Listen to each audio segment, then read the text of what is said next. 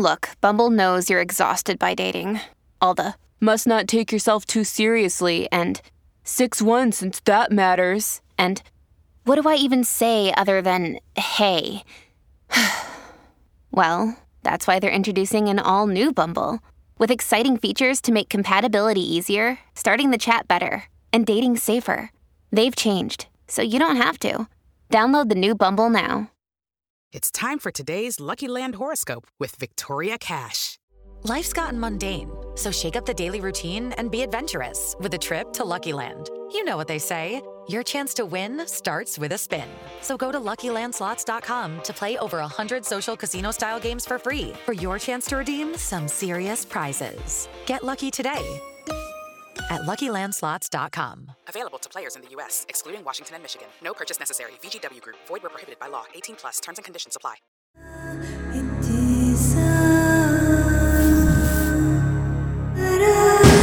This is True Crime Psychology and Personality, where we discuss the pathology behind some of the most horrific crimes and those who committed them from a scientifically informed perspective. I'm Dr. Todd Grande. I have a PhD in counselor education and supervision, and I'm a licensed professional counselor of mental health. Dr. Todd Grande, that's my YouTube channel. Today's question is Can I analyze the case of Mark Putnam? Mark Putnam was born in Coventry, Connecticut on July 4, 1959. He was the oldest of three children. His father was a truck driver for Sears, and his mother was a stay at home mom. When Mark was young, he was described as introverted and private. However, when he was playing sports, he was highly competitive and aggressive. It was almost like he was two different people. When he was in college, he told his soccer coach that he dreamed of being an FBI agent. After studying criminology at the University of Tampa, Mark attended the FBI Academy in Quantico, Virginia, and graduated in October of 1986. He already had a clerical position with the FBI, but this allowed him to become what they referred to as a special agent. In the FBI, everybody's special. There are no regular agents. This really doesn't make a lot of sense. How can they all be special? It's like they really don't know what the word special means. Mark married a woman named Kathy around the same time. She was the daughter of a wealthy real estate developer. In 1987, Mark was assigned to the Pikeville, Kentucky office of the FBI. This was a small two man office located in a courthouse. By the time the Putnam family moved to Pikeville, Kathy was pregnant with her second child. She did not like Kentucky and wanted Mark to get transferred. Mark decided to be as productive as he could in order to get a promotion and a transfer. Mark had good success as a special agent, making a number of arrests.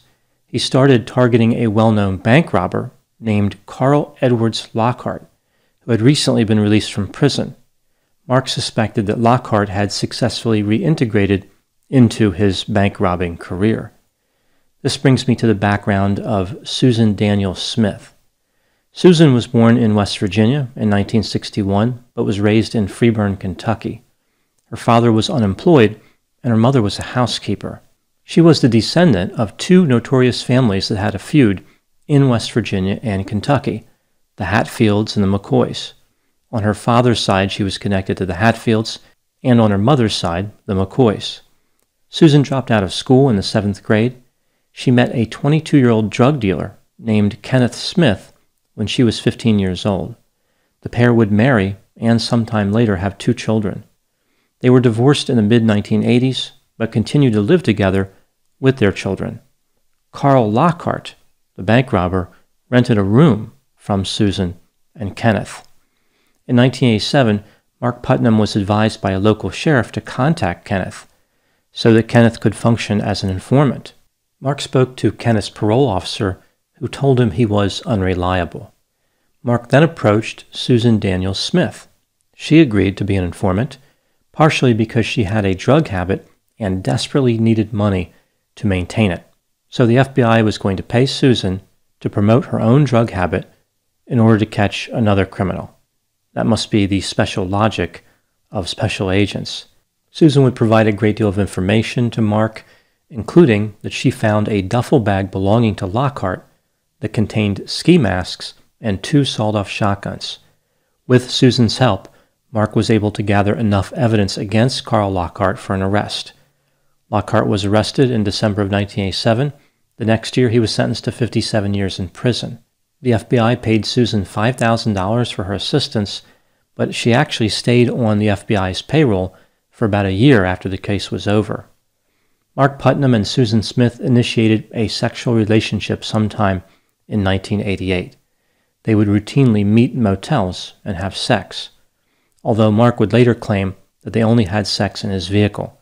He said they had sex five times over a two week period, and that was the end of the relationship. Mark grew concerned that this affair could damage his career with the FBI and lead to the end of his marriage. In early 1989, he asked the FBI for a transfer to Miami, Florida, saying that he and his family had received bomb threats. The transfer was approved. The Putnam family moved to Florida. Toward the middle of 1989, Mark traveled to Kentucky on two occasions to finish work on a car theft case. During the second visit, he agreed to meet with Susan. On June 8, 1989, Mark and Susan were in a rental car driving to a rural area called Peter Creek Mountain. According to Mark, Susan told him that she was pregnant. He was the father, and she threatened to tell his wife. He attempted to negotiate with Susan, telling her that pending the results of a paternity test, he and his wife would adopt a baby. Susan was not happy with this proposal. She flew into a rage and attacked Mark. Mark strangled Susan with his bare hands.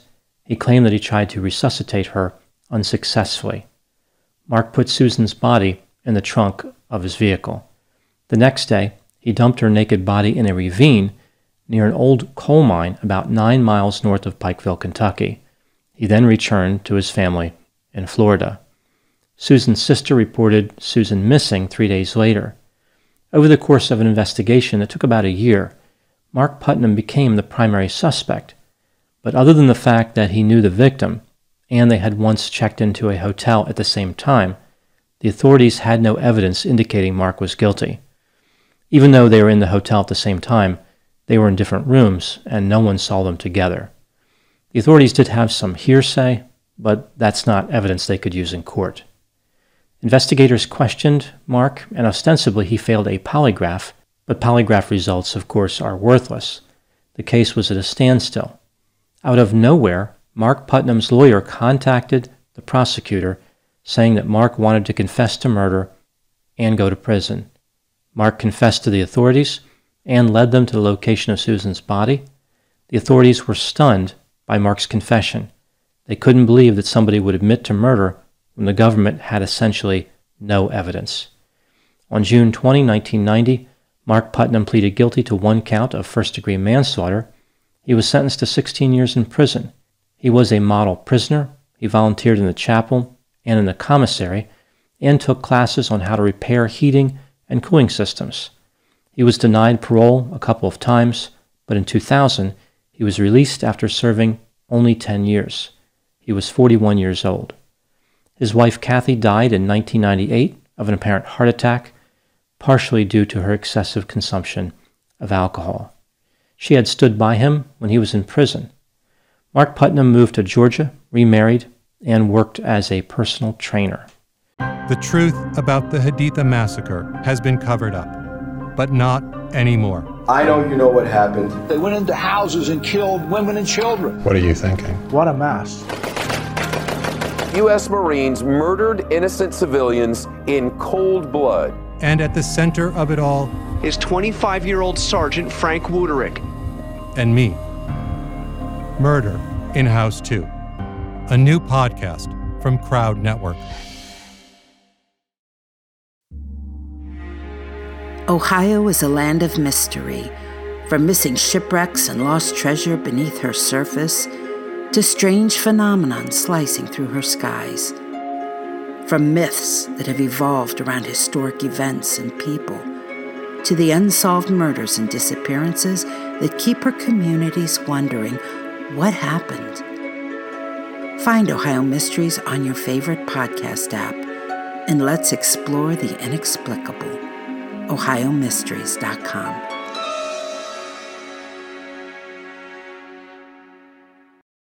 Now moving to my analysis. Prior to committing homicide, Mark Putnam lived a life according to the rules. He went out of his way not to get in trouble. He had a dream of being in the FBI and managed to achieve his goal. His desire to be successful was pronounced, and by all accounts, he was productive. For whatever reason, he became involved with Susan Daniel Smith. She didn't really seem to be a good match for his personality. They didn't appear to have any type of genuine romantic connection outside of sex. After getting involved with Susan, Mark realized that her erratic and often drug fueled behavior could cause trouble for him. Susan engaged in a variety of behavior which indicated mood instability and an obsession with Mark. A few examples she would frequently go to the courthouse, where the FBI office was located, to look for Mark. She cut her hair short to match Kathy Putnam's hair. She called Mark on the phone incessantly. One time she flashed her breasts at a courthouse security guard when she was looking for Mark. And she bought Mark expensive running shoes for Christmas. It's usually considered a bad idea for FBI agents to have expensive items. Like it's not a good look for someone representing the government as an investigator. Susan was trying to coerce Mark into being with her, but he regretted his decision to have sex with her and tried to create distance. When he had to return to Kentucky to finish up that case, Susan was right there, demanding to meet with him, calling him constantly. He couldn't do anything to get away from her or calm her down. According to Mark, when he was in the car with her on June 8, 1989, she attacked him and he strangled her, but he did not intend to kill her. There's no way to know what really happened, of course, but I think it's reasonable to believe that Mark was telling the truth. The reason I believe him is because of what happened after this with the plea agreement. Some people look at this case and think that Mark was cornered by the polygraph results. The authorities were closing in on him. He had no choice but to confess. In reality, he knew the polygraph didn't mean anything and he knew the authorities had just about no evidence against him. Mark Putnam retained an attorney who advised him not to say anything. The government had no case. Mark could just go home and forget about it. It was Mark who pushed his attorney to contact the government so a plea deal could be negotiated. Mark wanted to plead guilty and accepted that he would have to go to prison. Under an arrangement with the prosecutors, Mark was allowed to negotiate without the fear of those negotiations being used against him. The government agreed to this arrangement. At any time prior to Mark actually pleading guilty, he could have walked away. The case would have been over. After several weeks of negotiating, they came to an arrangement for manslaughter and 16 years in federal prison, instead of Mark having to serve the time in state prison. Moving to the next question Was justice served in this case? People convicted of manslaughter often serve less time than Mark did, although one could argue that he would have been facing more serious charges if the government could have built a case against him, perhaps something like second degree murder. If Mark was telling the truth, then manslaughter was the right charge. Susan attacked him viciously and repeatedly, and he used too much force in response. He didn't plan on killing her. Mark certainly has shown a lot of remorse. He was a model prisoner there's no indication that he's going to go on to commit more crimes. I think the part that's worrisome is that we really don't know the truth. There's no way to hear Susan's side of the story. If Mark is telling the truth, then his sentence was fair. If he is not telling the truth, then the sentence was too lenient. Often we hear law enforcement say that killers should just step up and take responsibility. They talk about how killers who pretend they didn't really do it only add to the suffering they caused. They should do the decent thing, the right thing, face the consequences. Mark Putnam is a killer who accepted responsibility. It seems reasonable that he would have a sentence less severe than someone who did not. There are three other points of interest in this case that I want to cover. First item why did Mark's wife Kathy stay loyal to him? Usually, when people hear about affairs, they think the person's primary relationship must be a disaster. That's often true, but I don't know if it was in this case. Mark and Kathy seemed to get along pretty well. In addition, Mark killed the person with whom he had an affair. At some level, someone in Kathy's position may be satisfied with that result. Rarely would somebody admit that, but down deep inside, maybe it kind of felt good to her that Susan was out of the picture. She probably was not a member of the Susan Smith fan club because of the whole affair part. I could just picture someone in this situation being interviewed by a reporter about how sad they are that their husband's affair partner was murdered. They would respond by saying something like, Yeah, I'm really broken up about it. It would be difficult to be convincing under those circumstances. Second item Mark Putnam wanted to be a well known FBI agent. It appears he was successful in that regard. He is the only special agent who's ever been convicted of homicide. He's an extra special agent. I suppose it's only fair to say that he solved a murder that otherwise would not have been solved. It was the one he committed, but still, he did solve the crime. Third item sometimes people are interested in law enforcement careers because they are excitement seeking. This tendency has a downside. It can be difficult to resist excitement that can get a person in trouble. I think what might have happened here is that both Mark and Susan were excited by the circumstances. The idea of catching a bank robber, the intrigue, the secret communication. They probably felt as though they were in some type of true crime drama movie and bonded through this experience. Now, moving to my final thoughts. Killers are sometimes unable to escape the evidence, but often they are fully able to escape a sense of guilt. Rarely, a killer comes along who has no connection to the crime as far as evidence, but they are unable to extricate themselves from feelings of guilt and shame. Mark Putnam apparently believed that only a criminal conviction would satisfy his conscience. He was not a big fan of the prison idea. He negotiated a deal to get as little prison time as possible. There's something that just doesn't make sense about his behavior, something incongruent. It's almost like he really was worried that someday Susan's body would be found and he would be facing a more serious charge. But only Mark knows the truth. Mark used the justice system in an effort to obtain absolution and possibly to grant him an insurance policy preventing a future conviction. This has been True Crime Psychology and Personality from Ars Longa Media. This content is for educational and entertainment purposes only. Ars Longa Vita Brevis.